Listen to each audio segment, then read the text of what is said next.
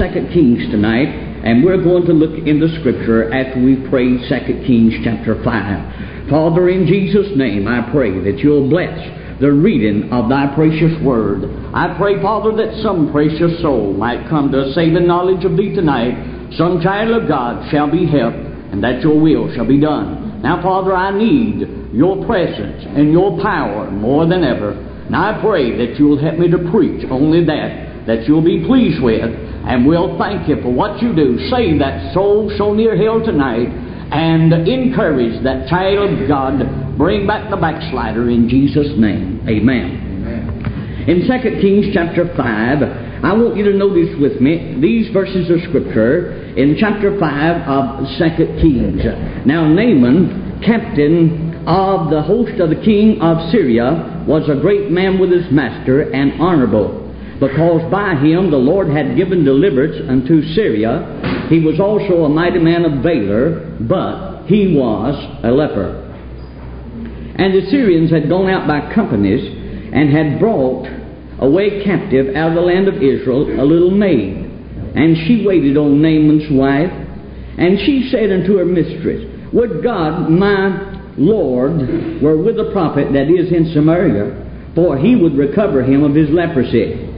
And one went in and told his Lord, saying, Thus and thus saith the maid that is in the land of Israel. And the king of Syria said, Go to, go, I will send a letter unto the king of Israel. And he departed and took with him ten talents of silver, and six thousand pieces of gold, and ten changes of raiment. And he brought the letter to the king of Israel, saying, Now when this letter is coming to thee, Behold, I have therewith sent Naaman my servant to thee, that thou mayest recover him of his leprosy. And it came to pass, when the king of Israel had read the letter, that he rent his clothes and said, Am I God to kill and to make alive, that this man does sin unto me to recover a man of his leprosy? Wherefore consider, I pray you, and see how he seeketh a quarrel against me. And it was so when Elisha, the man of God, had heard that the king of Israel had rent his clothes, that he sent to the king, saying, Wherefore hast thou rent thy clothes?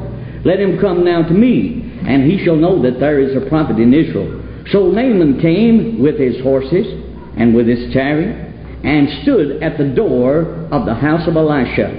And Elisha sent a messenger unto him, saying, Go and wash in Jordan seven times and thy flesh shall come again to thee, and thou shalt be clean. And Naaman was wroth, and went away, and, and said, Behold, I thought he would surely come out to me and stand and call on the name of the Lord his God, and uh, strike his hand over the place and recover the leper. Are not uh, Abana and Pharpar rivers of Damascus better than all the waters of Israel? May I not wash in them and be clean? So he turned and went away in a rage. And his servants came near and spake unto him and said, My father, if the prophet had bid thee do some great thing, wouldst thou not have done it? How much rather than then when he said to thee, Wash and be clean? Then when he down and dipped himself seven times in Jordan, according to the saying of the man of God, and his flesh came again like unto the flesh of a little child, and he was clean. Now I want to stop right there, and for a few minutes I want to talk to you about this great man called Naaman. Here was a man that was a great man uh, of Syria. He was next to the king. He was the captain of the king of Syria, and indeed, he was one of the greatest men that had ever been in that country. And many notable things, I suppose, could have been said about Naaman as he was the captain of the Syrian army. And uh, many good battles, many battles he had won, and many great uh, things he had done. Uh, this man, he was the commanding officer of the army. He was uh, the man that was following the king he had received many medals for being a hero and many medals for being honorable. He had won, no doubt, every major battle that he'd ever fought against the enemy. And he was a great commander, as the great commander MacArthur and Eisenhower of our day, we think of those men. But there's just one thing wrong with Naaman. He was a leper. Now, lepers, or leprosy, in the Bible is a type of sin. And uh, no matter how great a man may be, if he's a leprosy, he's not so great, for he's dying. And Naaman was a great man. The, only thing wrong was he was a leper, and he was dying. And so we see that. And uh, we find this man here. He found out that there was a little maid who had been taken over there from Israel. And this little maid said, I would to the Lord that uh, my master was over there in Israel. There's a prophet over there that could heal him, could help him. And the prophet Elisha was over there. And so word came back quickly to Naaman. Naaman, Captain Naaman, there's someone over in the next land that can help you. Now, if you were dying, you'd spend all you have in order that you might live. You'd sell your home if you own a home. You'd sell your automobile if you owned an automobile. You'd do anything uh, that you might live. You'd travel as far as you possibly could if you just might live. You'd do anything to live. So Naaman went over to the land and he was going over there that he might be healed of his leprosy. Because uh, he had found, after going to the doctor, and the doctor, no doubt, uh, gave him some medicine, no doubt said, Come back at a certain time and I'll see you again. And he did. And then the doctor shook his head sadly and said, Captain Naaman, I've always admired you, but I'm sorry to tell you, you have leprosy and you're dying. Now, dear friend, tonight, every soul in this building without Jesus Christ has leprosy of sin, and you're dying. The Bible declares we've all sinned and come short the glory of God in Isaiah 53. Romans chapter 3, the Bible says in 10 and 23, our sins, my friend, we've sinned against God. We went away from God. All of us have. But now, we're all leprosy. There's only one cleansing power and source, and that's through the blood of Jesus Christ.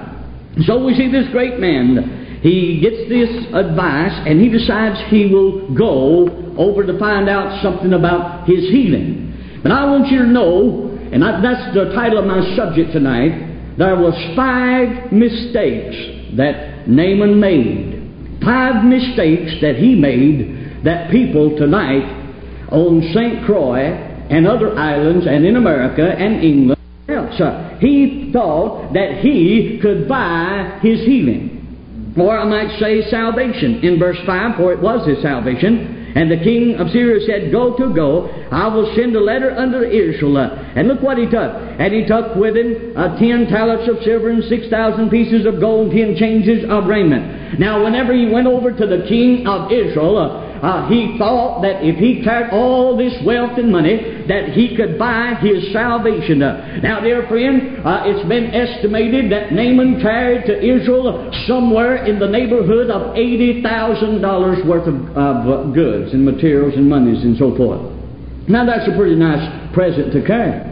And I'm sure there's a lot of people would have eyeballed you if it had been in our day and uh, uh, circumstance and situation. A lot of people have seen you coming with thousand dollars. Uh, they'd uh, they'd uh, quacked up some kind of a cure in order to got you eighty thousand dollars. Isn't that right? Uh, yes, sir. Uh, they'd gave you some kind of water and called it holy water or something other, and uh, say some hocus pocus words over you and sent you away thinking you were cured. Uh, uh, but uh, the king of Israel said, "I'm not God. I can't do the job." All right. Now I want you to know, my dear friend, there is, if we're going to be healed or have salvation, if we're going to be saved and have our leprosy of sin healed and cured, then we've got to know how to do that. Now, listen, I want to tell you, in order for you to go to heaven tonight, in order for you to be saved, it does cost something. Somebody said, Well, preacher, I thought heaven was free. No, you just thought it was. Why, preacher, I've always heard that heaven's free. No, it's not free. It's never been free. Oh, what do you mean, preacher, it's not free? If heaven's not free, how can I enter? I'm glad you asked that question. Because you see, Uh, tonight, heaven is not free. It has never been free, nor shall it ever be free. There is a cost, a price tag to heaven. Now, your $80,000 is not it. If you should be the owner of all wells and all of these things, that is not it. If you should own all the mineral wealth in this uh, earth and own all the wealth, my friend, of Rockefeller, if you should own all the things of the world and you be a multi-millionaire many, many times, you have not enough money to buy your way to heaven. You just don't have enough wealth. But somebody said, well, preacher, you said it's, uh, it's never been free, that it cost us something. It certainly does. Heaven cost us more than millions, more than billions and trillions. Heaven cost us more than all the value of this whole island together. And my dear friend, uh, the only way you can get to heaven is through that cost being paid. You say, well, preacher, if that be so, I'm left out. You might not have ten cents in your pocket. How do we get to heaven then? Oh, my dear friend, I want you to know that there's a price tag on heaven, and it's not money or popularity. It's not joining the church or shaking a preacher's hand. It's not signing a card. It's not turning over a new leaf. It's not doing better and treating your uh, neighbor better. But the price tag of heaven tonight is the price called blood, and it's the blood of the Lord Jesus Christ. And for you to go to heaven tonight, it cost God the best He had when He sent His own darling Son, and He gave His life, and through His blood you have redemption. Not enough money in all the world to buy it, but God bought it for you. Thank God. Isn't He wonderful that He would think about it? He thought it, and He saw us, and then He bought us through His precious blood. That's Jesus. Now, the Bible said in, in 1 Corinthians 6.20, for you are bought with a price. Therefore, glorify God in your body and in your spirit, which are God's. So you see tonight, I've been bought with a price. And that price is the precious blood of Jesus. And when His blood was shed yonder on Calvary 2,000 years ago, that blood was shed to buy back every man and every woman and every youngster and every grandmother and granddad, every soul on earth that would look toward Calvary and say, God, I'm a sinner, save me for grief Jesus. And when that sinner will cry out for mercy, God will save them through that precious blood. Aren't you glad? Thank God it's real tonight. Then I want you to notice something else about Naaman. He went to the wrong man. Secondly, he wanted to buy salvation, as some people still do today. They think if they can just give a little money to the church, that's all right, they'll go to heaven. They think if they can donate something to the house of God, God will let them through. And they think that their good works will outweigh their bad works, and God will let them into heaven. My friend, the Bible doesn't say that nowhere uh, that you're saved by your works. Uh, he says you're saved through grace and faith, uh, and that not of yourself. It is a gift of God. And if you could be saved yourself and through yourself, Jesus would never have to die to start with. You see, he died because man cannot help himself. All right? Now I want you to notice the next thing, the third thing about Naaman, the mistake he made. When he got over there, in verse 11, but Naaman was wroth. You see, when he got over to Elisha, now the king of Israel talked to him, but when he got over to Elisha, Elisha was too busy to talk to this great famous man. Now, he was a great famous man. Now, I suppose if some famous man uh, on the island or uh, somewhere else came to the island and wanted to talk with you, uh, of course you would want to talk to a famous person. Uh, but Elisha did not have time to talk to this famous man because he was talking to somebody more important. Who was that? That was God. Who is more important to talk to than God? Who is better to talk with than Jesus? Who is better to find out things from than God? And oh, this prophet of God, Elisha, was talking with the Lord, and God was telling Elisha something. And so here, when he gets down to verse 10, Elisha gives Naaman about a 20 word sermon. Some of you all said whenever the evangelist come or the preacher comes sometime, I wish he'd learn how to use just about 20 words. Amen. Once in a while, someplace they do. But he gave them a 20 word sermon. And when he said, Go and wash in Jordan seven times, and thy place shall come again to thee, and thou shalt be clean. Now Naaman had the idea that since he was such an honorable man, that uh, everybody would bow down to him. He expected uh, that the preacher would be obedient uh, to him and do obedience, and he expected that the preacher would bow down and say, Sir, you're a great man, and, uh, and tell him how sweet he was, and kiss his toe, and all that kind of stuff that some people do, you know, and thought the preacher would uh, bow down. But let me tell you something the man of God doesn't bow down to anyone except to Jesus. Yes, sir. This crowd's always going around praying to Apostle Peter and Mary and kissing the Pope's toe. Why, they can kiss my foot. I ain't going to do that. I'm going to try to serve the Lord. I'll worship the Lord. You excuse my hillbilly language, but I get kind of mad and uh, I get kind of angry at some of this crowd that's uh, going around and honoring men instead uh, of honoring God. I believe we ought to honor the Lord. So the prophet of God, we see here Naaman would not go out to him. He would not bow down to him. And I guess old Naaman says, Well, uh, I'll tell you right now, I'll see that his salary is cut off. I'm going to make it hard for that preacher. He won't come out and honor me. But he just told him to go down to, uh, to the river and wash and dip seven times. He thought that he was supposed to, uh, the preacher was supposed to honor him, but he would not. And so we see that he was wrong. He was mad at the preacher, and he just couldn't stand the thoughts of going down old muddy Jordan. There's the rivers of Egypt.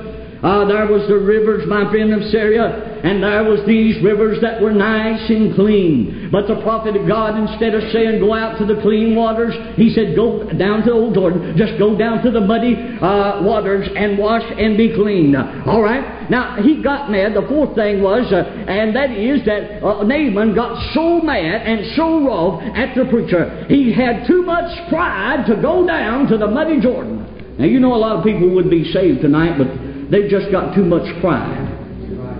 They don't want to walk down the aisle because they're too proud.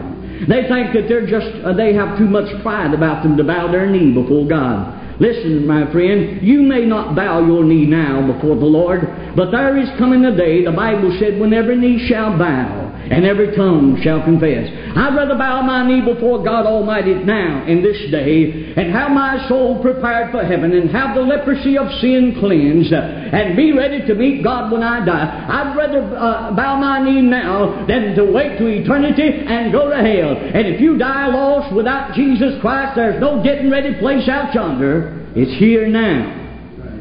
If you die without God, I heard of one woman they believed in, and they believed in being baptized, you know. They believed in baptism for salvation.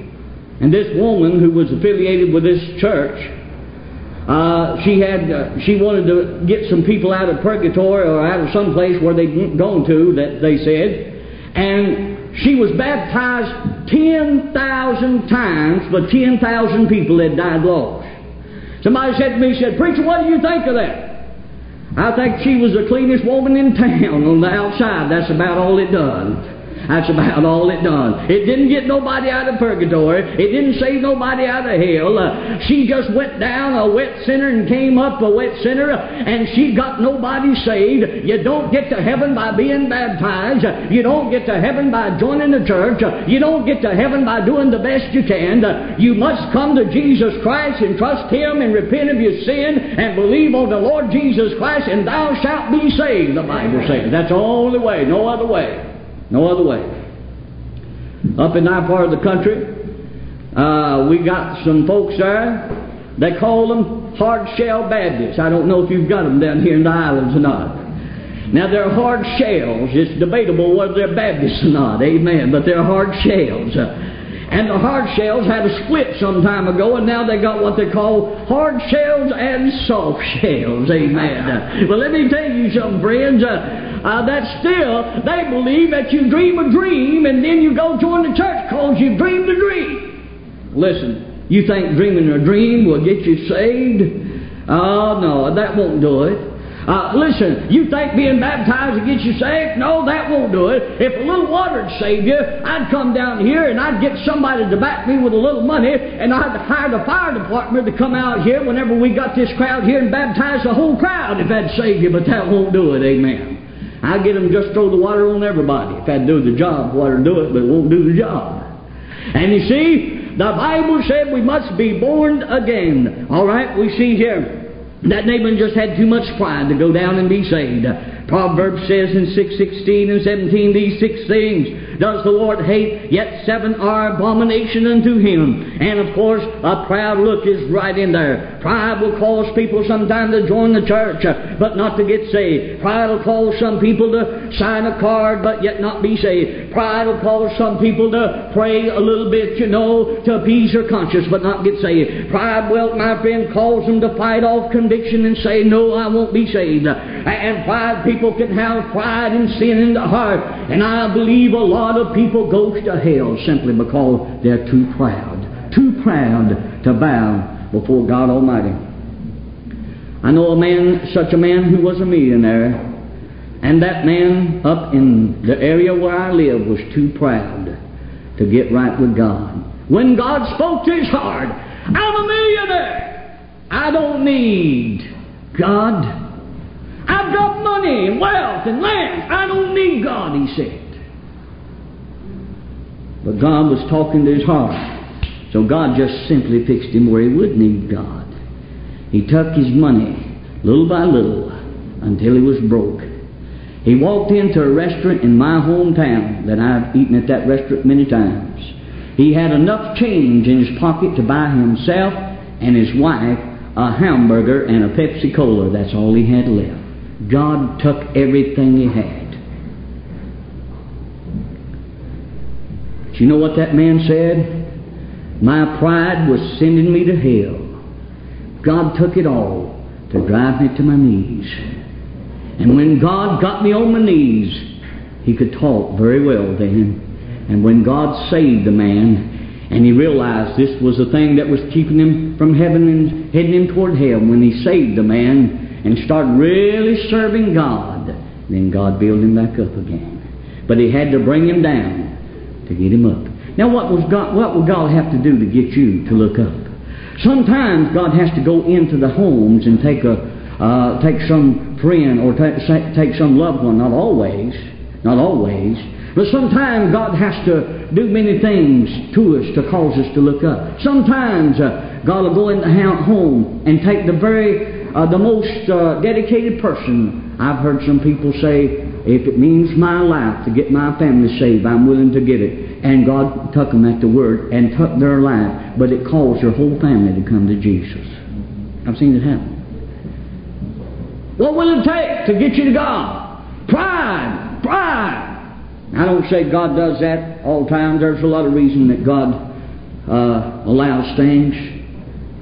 Now I realize that uh, God sometimes will allow death to enter in to cause some others to be saved.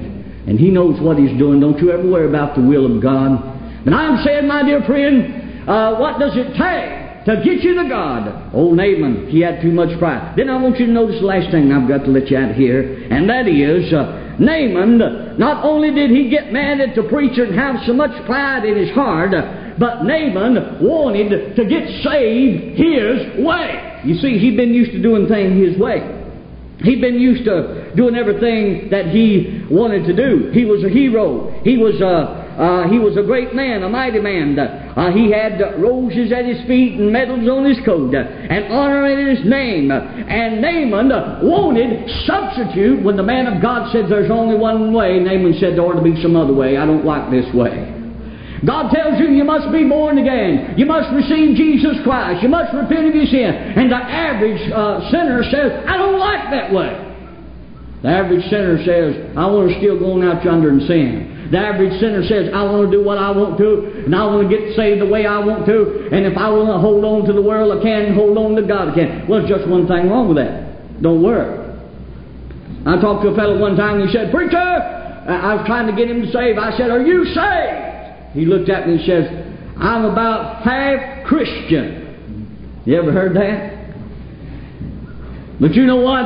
I never figured out which half was Christian and which half wasn't. He looked like a whole sinner to me. Amen. No half Christian to him. No half saved and half lost. You're either saved or lost.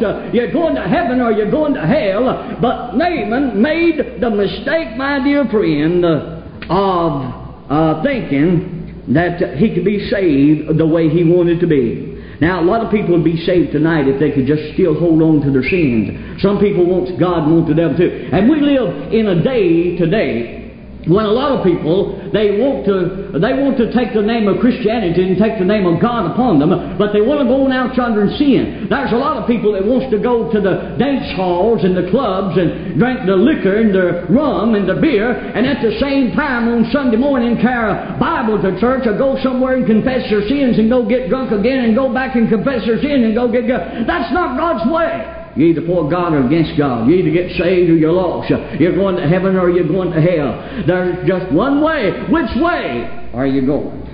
Which way are you going? All right? Now, are you ready to meet God? Some wants to keep on living like they've always done. There's only one way. And that is by obeying the commandment of God.